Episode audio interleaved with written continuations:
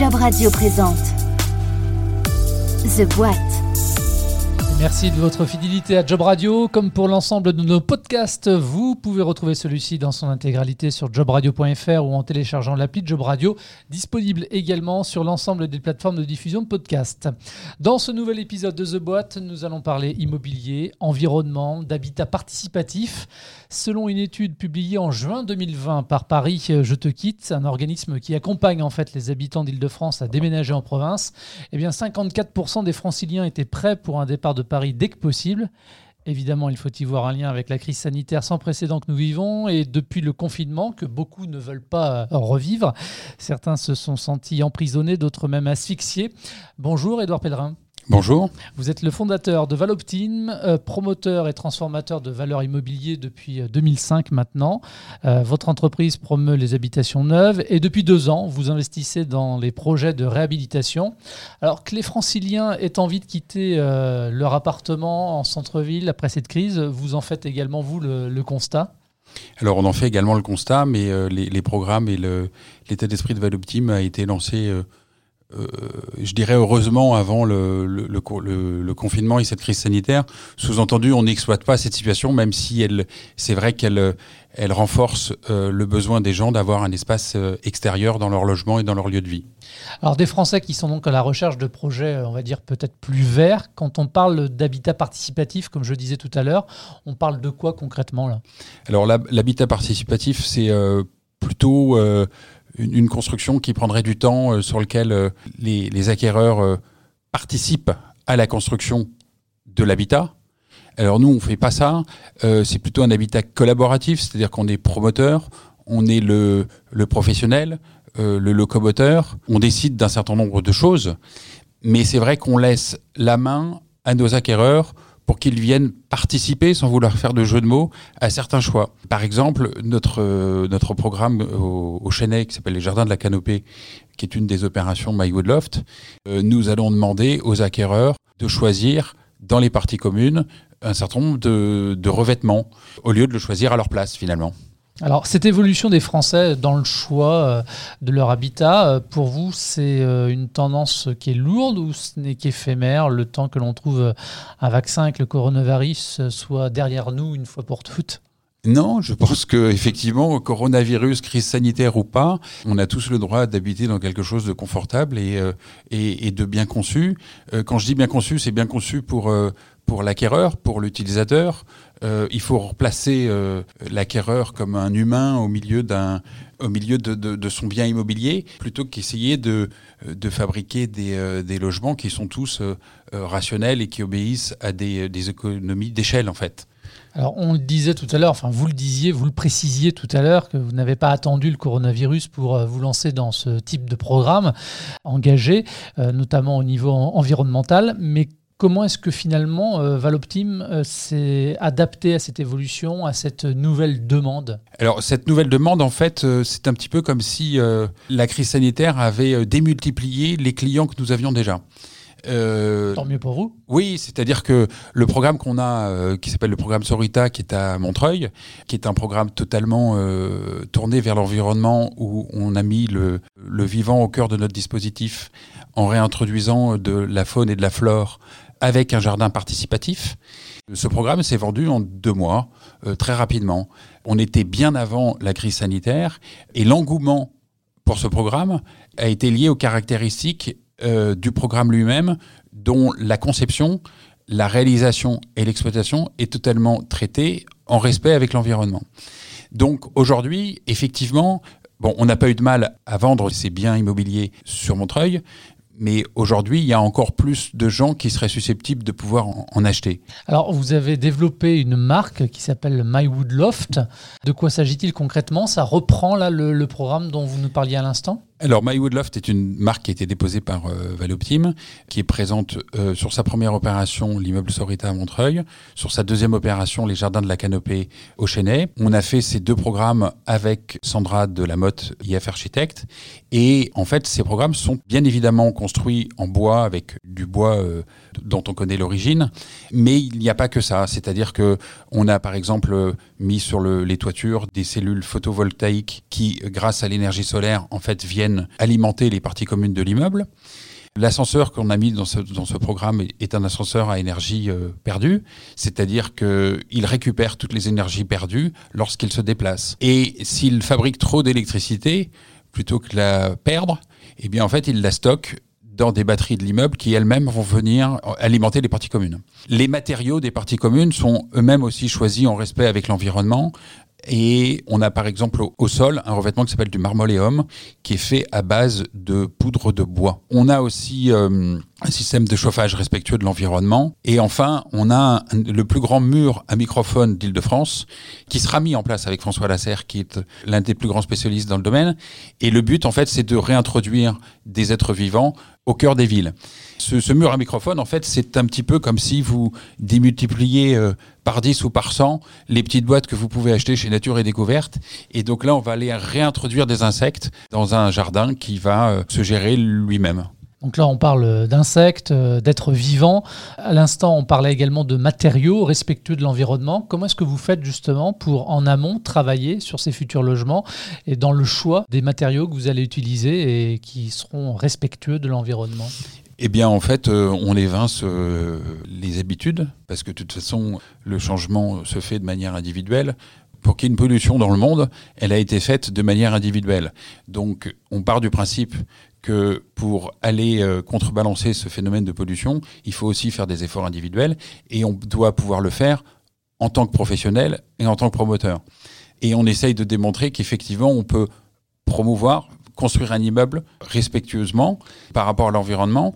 Et donc, par rapport à votre question, mais tout simplement, on ne prend plus les mêmes fournisseurs et on ne choisit, ne sélectionne que des matériaux qui vont dans cette direction. Sur le, les jardins de la canopée, le deuxième programme de My Woodloft, en fait, on est en train de choisir des revêtements qui euh, sont faits à base de liège. Euh, oui, vous avez le souci donc euh, dans votre cahier des charges avec les fournisseurs qui sont les vôtres, qu'ils soient tous euh, respectueux de l'environnement avec des matériaux à faible impact carbone. Tout à fait. Et par exemple sur les panneaux photovoltaïques où il y a eu bon, des polémiques par le passé, notamment sur la construction de ces fameux panneaux qui n'étaient pas forcément respectueux de l'environnement.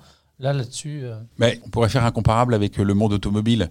Je roule en voiture électrique. Les défenseurs de la voiture thermique me disent mais ça pollue autant. Dont acte, même si ma voiture électrique pollue autant à sa construction qu'une voiture thermique, n'empêche que depuis les 10 000 km que je viens de faire avec, je n'ai pas pollué. Est-ce que, avec tous ces critères environnementaux que vous retenez, est-ce qu'en termes de tarifs, maintenant à l'acquisition, on arrive à rester compétitif avec des tarifs attractifs? Alors, euh, oui, je vous confirme que nos programmes sont euh, dans le marché, que ces éléments euh, qualitatifs, ces, ces labels et ces certifications qui sont finalement des contraintes euh, supplémentaires pour nous promoteurs, font qu'on est plutôt dans le haut de la fourchette d'un marché, mais on n'est pas à plus 30% ou à plus 20%. C'est le cas à Montreuil, c'est le cas euh, au Chênay. Ça contribue à valoriser le bien, à augmenter légèrement les prix, mais, mais on n'est pas hors marché. Alors, on parlait tout à l'heure d'habitat participatif. Il y a dans les logements que vous construisez des parties communes qui sont dédiées justement à l'habitat participatif? Alors oui, effectivement, on parlait d'habitat participatif. Donc encore une fois, les acquéreurs ne construisent pas les immeubles, mais ils peuvent y participer. En revanche, on a des, jardins participatifs où là, c'est aux acquéreurs d'aller entretenir régulièrement un certain nombre de choses. Alors les choses sont faites euh, avec parcimonie, c'est-à-dire que c'est pas des jardins à le nôtre. On a justement euh, choisi euh, un paysagiste spécialisé de ce genre de situation où les espèces choisies en accord avec les acquéreurs demandent peu d'entretien. Mais l'idée, c'est que ce soit les acquéreurs de ces biens qui viennent aider à l'entretien à tour de rôle. Et il y a également, en tout cas pour l'opération du Chenet, des jardins potagers participatifs où certains ont la main verte, d'autres pas. Qui va aller planter des choux, je ne sais pas. Puisque l'on a parlé de vos activités, projets, quelques mots également sur votre association avec euh, Sculteo, euh, le leader de l'impression 3D. Vous vous dotez d'un nouvel outil de promotion immobilière?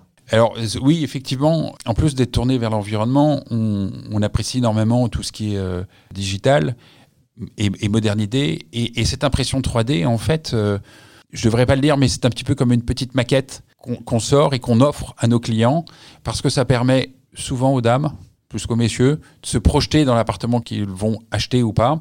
Et, en fait, tout le mobilier peut se déplacer. Donc, euh, on peut déplacer le lit, on peut le déplacer la table à manger, etc., etc.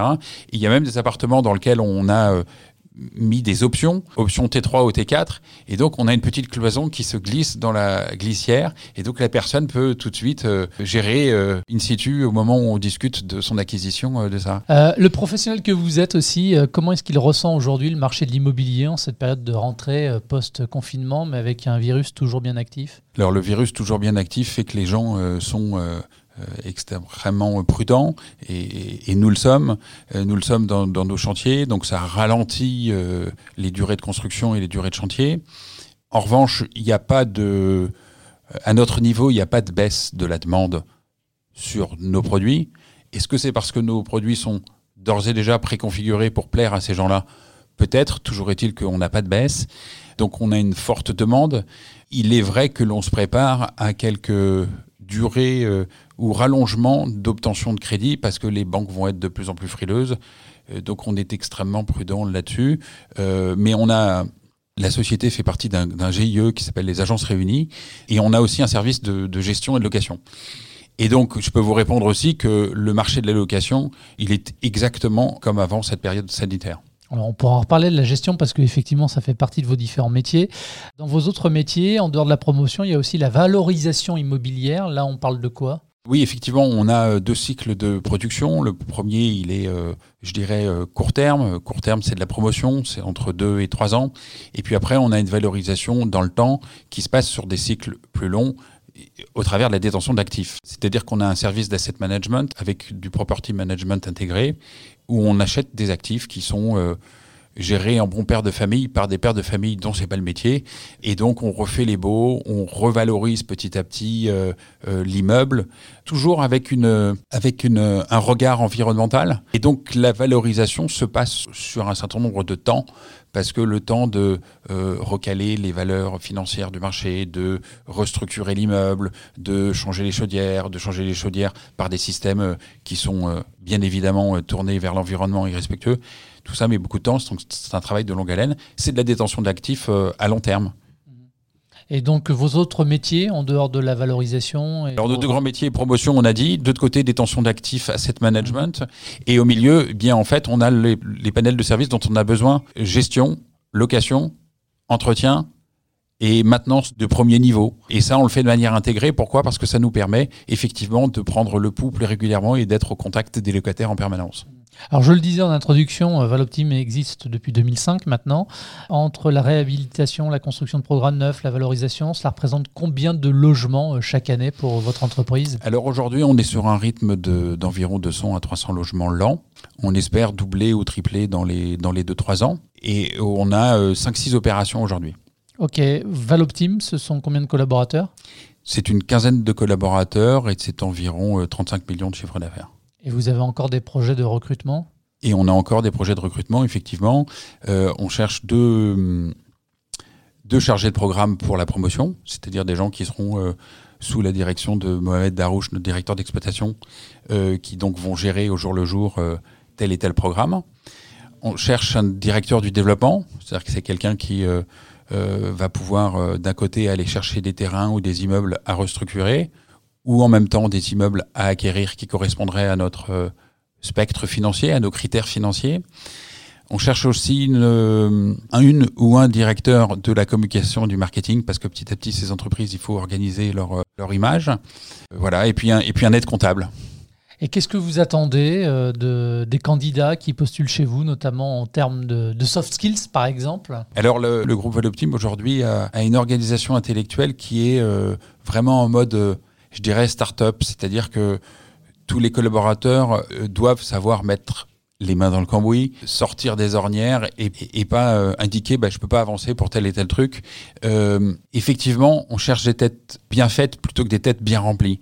Et on est peut-être justement en ce moment en train de d'embaucher quelqu'un qui n'est pas du tout issu du milieu immobilier, mais dont l'agilité intellectuelle nous a beaucoup plu. Quelles sont les perspectives d'évolution de carrière maintenant pour les collaborateurs qui intègrent votre entreprise alors les perspectives sont euh, une évolution euh, dans le temps, bien évidemment. Euh. certains d'entre eux sont associés au groupe et à la société parce que quand les gens s'investissent, bien sûr, il y a des critères financiers qui rentrent de rémunération, etc., etc. Mais je cherche à valoriser les gens qui cherchent à valoriser l'entreprise.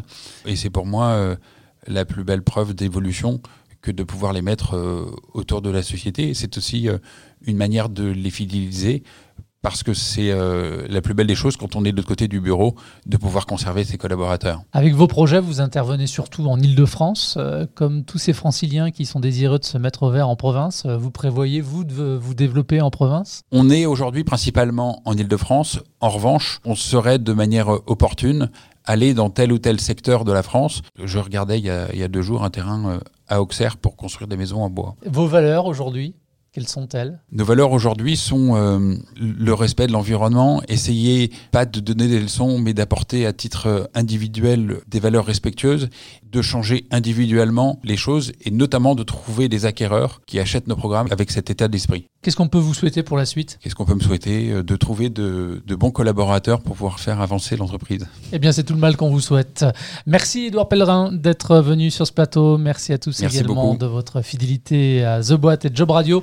Et à très vite. Tous les podcasts de Job Radio sont à réécouter sur l'application Job Radio et téléchargeables depuis toutes les plateformes de diffusion de podcasts.